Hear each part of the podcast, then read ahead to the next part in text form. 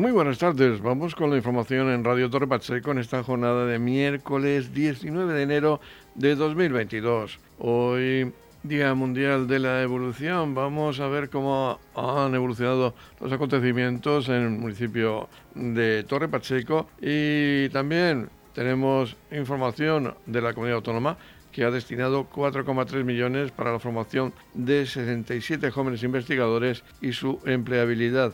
Hablaremos también de un concurso que va a tener su final en Torre Pacheco, en el Salón de Plenos, y que organiza la Ecocultural. Se trata del el octavo concurso Descubre tu comarca. De todo ello hablaremos en unos instantes. En primer lugar, reciban un cordial saludo de quienes habla, José Victoria. Comenzamos. La comunidad destina 4,3 millones para la formación de 60...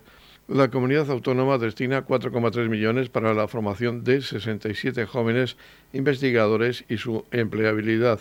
La Fundación Seneca, dependiente de la Consejería de Empresa, Empleo, Universidades y Portavocía, destina este año 4,3 millones de euros para contratos que permitirán que 22 graduados universitarios puedan iniciar su tesis y 45 la puedan continuar o finalizar a través del programa regional de talento investigador. Los contratos tienen una duración de cuatro años e incluyen periodos de estancia de los doctorandos en universidades y centros extranjeros de referencia internacional para que desarrollen temas relacionados con sus tesis, adquieran nuevas técnicas y conocimientos y colaboren con grupos de investigación. La inversión total prevista para la duración íntegra del programa, cuatro años, asciende a 4,3 millones de euros, de los que 465.000 euros se destinarán este este año a sufragar la contratación de nuevos doctorandos y 1.094.000 euros serán para la renovación de los que ya cuentan con un contrato. Los contratos pueden desarrollarse en el ámbito exclusivamente académico o en temas de interés industrial, en centros académicos que colaboran con empresas que confinancian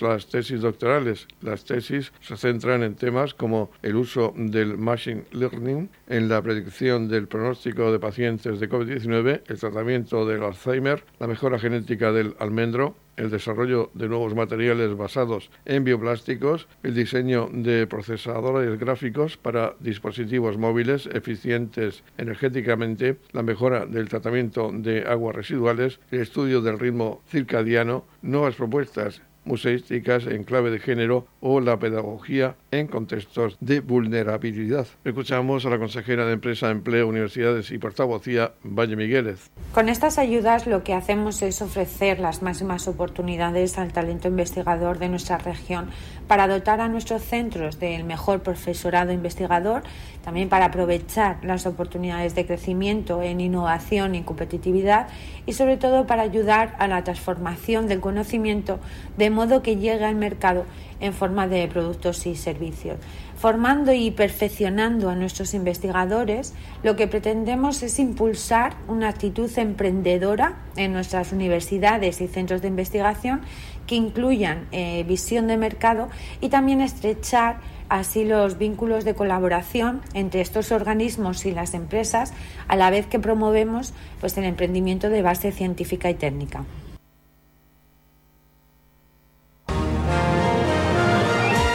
Edición Mediodía. Servicios informativos.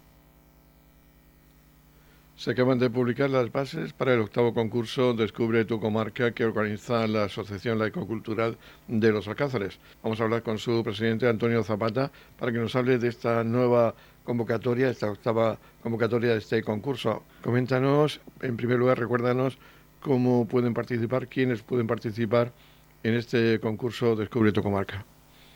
El concurso Descubre tu comarca de la ECO es un concurso pensado para alumnos de secundaria de toda la comarca del campo de Cartagena y Mar Menor.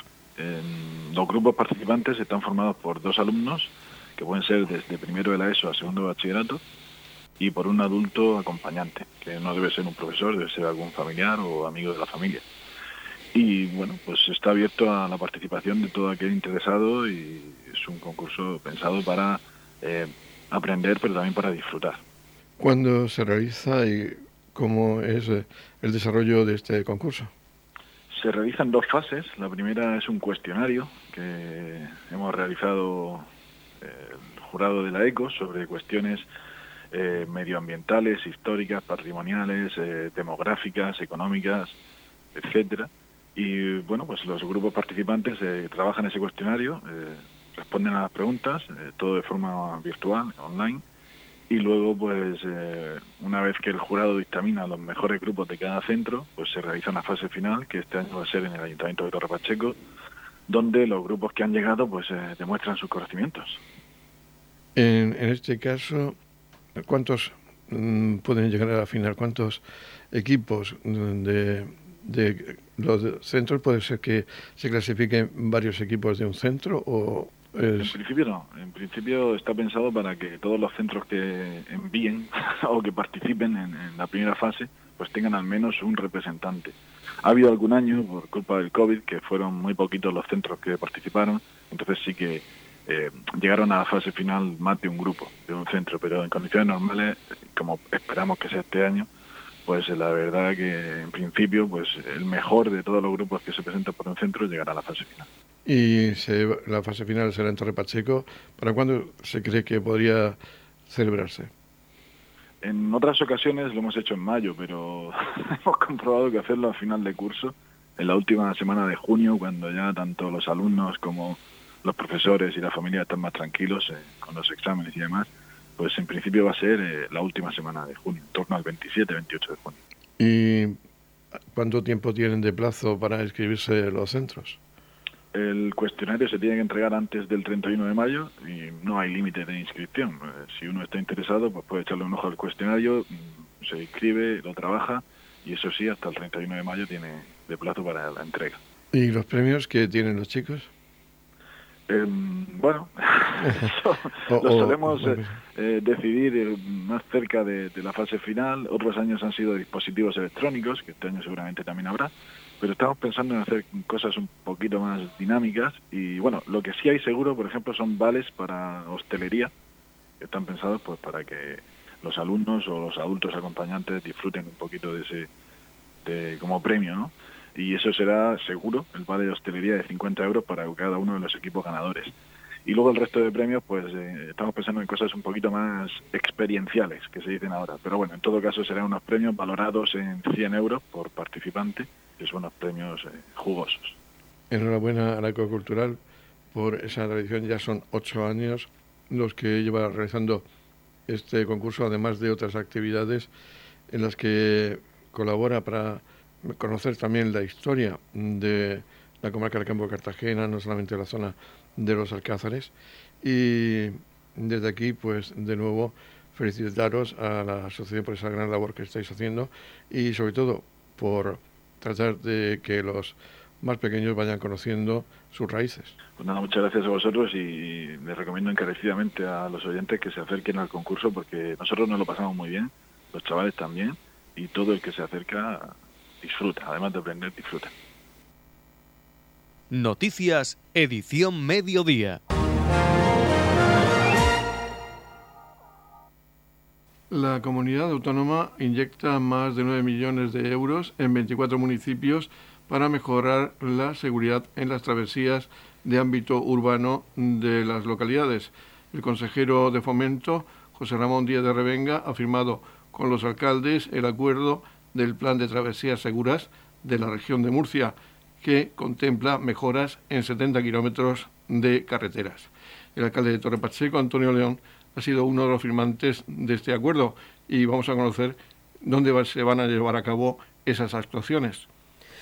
Pues sí, efectivamente, somos uno de los 24 municipios que hemos suscrito este convenio después de una negociación con la Consejería de Fomento. Estamos hablando de carreteras de titularidad regional que cuando entran en los núcleos urbanos toman el nombre de travesías y que tienen prácticamente un tráfico urbano y que prácticamente, pues eh, según la ley de carreteras, pueden ser ya de titularidad municipal para que sea el ayuntamiento quien gestione, quien explote, quien mantenga esas carreteras.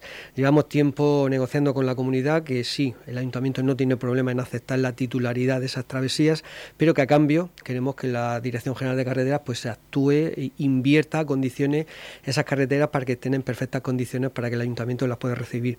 Sucedía con la avenida de Murcia en Balsicas, esa, esa travesía que la, Dirección General de Carreteras este verano pues eh, actuaba en ella, llevaba a cabo la pavimentación, eh, llevaba a cabo la señalización y a cambio el ayuntamiento teníamos el compromiso de aceptar esa avenida como, como, una, como una vía urbana, ya como propietarios de esa, de esa avenida. Ha sido una, esa travesía de Básica ha sido una de las que han entrado en ese acuerdo, de la misma forma que también la avenida de la Constitución en San Cayetano, esa travesía de San Cayetano que ya deja de tener un carácter de carretera al haberse construido la circunvalación, el desvío de esta población. También en Torre Pacheco, eh, a partir de ahora, pues el ayuntamiento será el titular de la calle Cartagena, que es desde el cruce de la ITA hasta, prácticamente la rotonda de las comunidades autónomas, también la avenida de la estación, la avenida Juan Carlos I, la avenida de Roldán y la avenida eh, Gerardo Molina, que es la carretera hacia Pozo Estrecho. A cambio, la comunidad autónoma eh, le otorga una subvención al ayuntamiento de 673.000 euros para llevar a cabo dos actuaciones eh, muy importantes, muy emblemáticas y muy necesarias para el tráfico, para la seguridad de Torre Pacheco. Una de ellas va a ser el cruce de la ITA, el cruce actualmente regulado por semáforos, estamos hablando del cruce más transitado con mayor eh, índice de tráfico de todo el municipio y que va a ser sustituido por una rotonda. Una rotonda que aparte de racionalizar el tráfico, pues va a dignificar el acceso sur de, Torre Pacheco y también la conexión con Cartagena, de la misma forma que también estamos hablando del acceso sur de, IFEPA. Otra importantísima actuación va a ser la construcción de un puente, o mejor dicho, la sustitución del actual puente que hay en la avenida Gerardo Molina, frente al Instituto Gerardo Molina. Estamos hablando del puente que cruza la Rambla, la Rambla que pasa por el campo de golf, un puente insuficiente, un puente que tiene unos vanos que, no, que no son capaces de asumir todo el caudal de agua que puede venir en el caso de lluvia torrencial, como así se evidenció, por ejemplo, en la Dana de 2019, en la que toda la calle Emilio Zurano, toda la barrera del campo de gol, pues sufrió los destrozos de la Dana. Por lo tanto, eh, se va a eliminar ese, punto negro y se va a realizar un puente en condiciones pues, para que sea capaz de, asumir todo ese caudal y que, eh, bueno, disminuir el riesgo de inundaciones y aumentar el umbral de seguridad de los vecinos, en este caso del centro de Torre Pacheco. Es un convenio que interesa tanto a la comunidad autónoma como al ayuntamiento y que seguimos en esta línea. Es un, convenio que estamos reivindicando. ¿no? En el caso de la travesía de Balsicas, pues llevamos ya muchos años de reivindicaciones, de peticiones de los mismos vecinos de Balsicas y que seguimos reivindicando. Con la firma, con la firma de hoy que ha tenido lugar, eh, seguimos pues para otros ejercicios siguientes. Queremos seguir eh, con este plan de travesías, por ejemplo en Roldán, que es necesario también esas travesías que pertenecen a la, comunidad autónoma, es necesario la realización de rotondas pues para disminuir el riesgo de elevadas velocidades. También nos quedan todavía las travesías de Dolores y también una actuación en el Jimenado en el cruce con la carretera de la Cota 120 para la construcción de una rotonda. En la comunidad de regantes del campo de Cartagena aplicamos las últimas tecnologías en sistemas de control y distribución lo que nos ha convertido en un modelo de gestión eficiente del agua gracias al alto nivel de concienciación de nuestros agricultores que trabajan a diario por la sostenibilidad y el respeto al medio ambiente. La comunidad de regantes del campo de Cartagena les ofrece la noticia agrícola del día.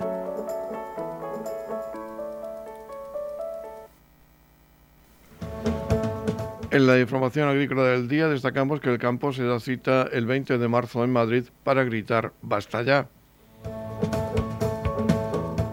Las principales organizaciones profesionales agrarias, Asaja, COAG y UPA, además de la Federación Española de Caza y Alianza Rural, han convocado el 20 de marzo en Madrid una manifestación para pedir al Gobierno un plan de choque rural y decir basta ya al coste de las producciones, la falta de rentabilidad y de servicios en el campo. Los responsables de las asociaciones convocantes han expuesto un manifiesto que recoge en 18 puntos las reivindicaciones consensuadas en todo el sector. En el documento alertan de la falta de visión del Gobierno de los riesgos de despoblación del campo, de una legislación ambiental excluyente y de una constante falta de respeto a sus habitantes que ocupan el 85% del territorio español.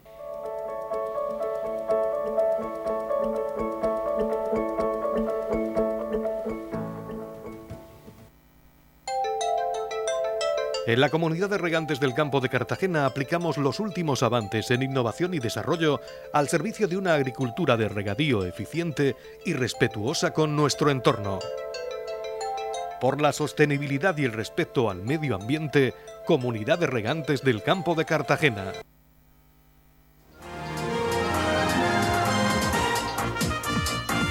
Edición Mediodía, el pulso diario de la actualidad local.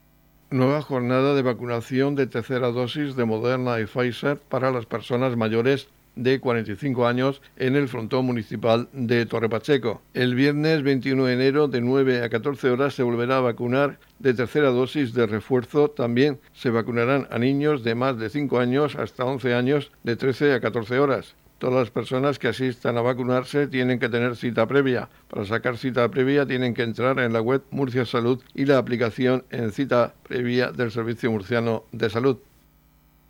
Edición Mediodía. Servicios informativos.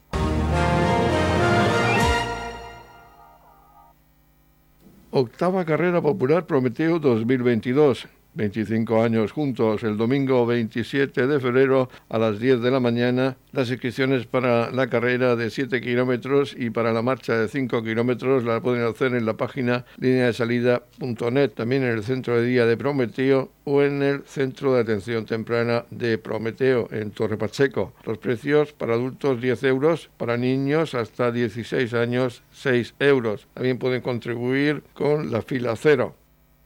Estamos repasando para usted la actualidad de nuestro municipio en edición mediodía.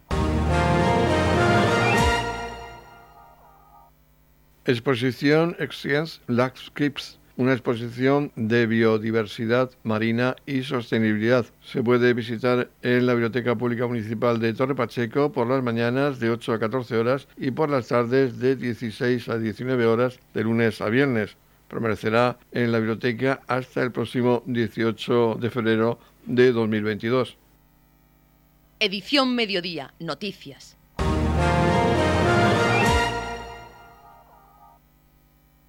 Habrá una visita teatralizada al Molino y Ermita del Pasico el sábado 22 de enero a las 10 de la mañana.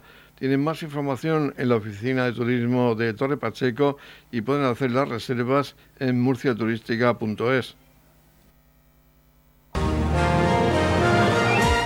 Radio Torre Pacheco, servicios informativos. Taller de esparto dirigido por José Sánchez García en el centro de día de Torre Pacheco en horario de 16 a 18 horas. El inicio será el martes 25 de enero. Las inscripciones se podrán hacer en el centro de día de Torre Pacheco. Edición Mediodía, servicios informativos. La jornada de limpieza del Cabezo Gordo se llevará a cabo el domingo 6 de febrero. Todas las actividades son de acceso libre, excepto la visita teatralizada. Las personas interesadas en realizar la visita teatralizada deberán reservar en www.murciaturística.es. Edición Mediodía con toda la actualidad local.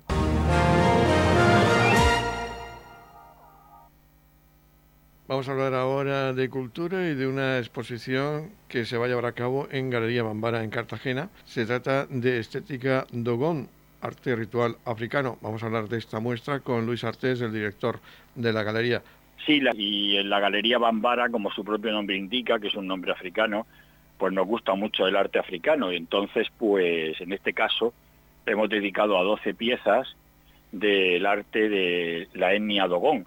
La etnia Dogón es, está en Mali, en medio Mali es Dogón. Y es una etnia muy interesante, muy sabia, con una cultura ancestral y llena de simbología, de mitos, y es una estética muy interesante, muy interesante. Dentro de lo que es África, lógicamente, pues no todas las etnias son igual de interesantes, ni todos los países igual de atractivos y Mali en este caso es un país muy creativo y los Dogones es un espacio todo donde están todos los poblados en la falla de, de Bandiangara es muy interesante realmente muy interesante. Invito a quien le guste la estética africana pues que se pase por la galería y lo va a pasar muy bien pues eh, serán esculturas y también algunos instrumentos. Sí, hay, hay esculturas, hay puertas talladas con toda la cosmogonía dogón, hay cerrojos, hay un poste de Toguna, la Toguna es la casa de la palabra donde se reúnen los ancianos sabios, una especie de parlamento, y hay un poste y hay unas máscaras de, de simbología dogón. Entonces son 12 piezas y les invito a quien le apetezca dar un paseo por Cartagena y pasarse por la galería, pues el horario es de martes a viernes de 5 a 7 y media. ¿Y hasta cuándo va a estar esta muestra? Hasta final de enero. En la comunidad de regantes del campo de Cartagena aplicamos los últimos avances en innovación y desarrollo al servicio de una agricultura de regadío eficiente y respetuosa con nuestro entorno. Por la sostenibilidad y el respeto al medio ambiente, Comunidad de Regantes del Campo de Cartagena. La comunidad de regantes del campo de Cartagena les ofrece la información del tiempo.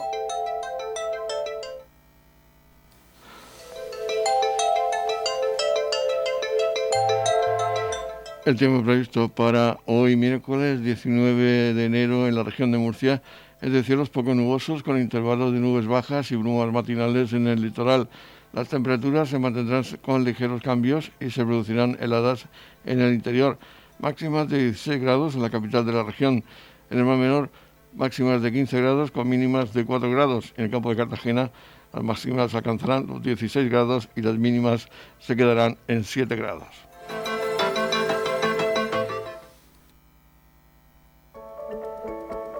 En la comunidad de regantes del campo de Cartagena aplicamos las últimas tecnologías en sistemas de control y distribución, lo que nos ha convertido en un modelo de gestión eficiente del agua gracias al alto nivel de concienciación de nuestros agricultores que trabajan a diario por la sostenibilidad y el respeto al medio ambiente. Y así llegamos al momento de despedir este espacio informativo de edición mediodía. Recuerden que la información local volverá de nuevo a las 20-30 horas con edición de tarde. Ahora les dejamos con toda la actualidad regional que nos traen los servicios de noticias del Radio Nacional de España. Recuerden que tienen más información en la web de Radio Torre Pacheco, radiotorrepacheco.es. Feliz sobremesa, muchas gracias por seguirnos cada día y muy buenas tardes.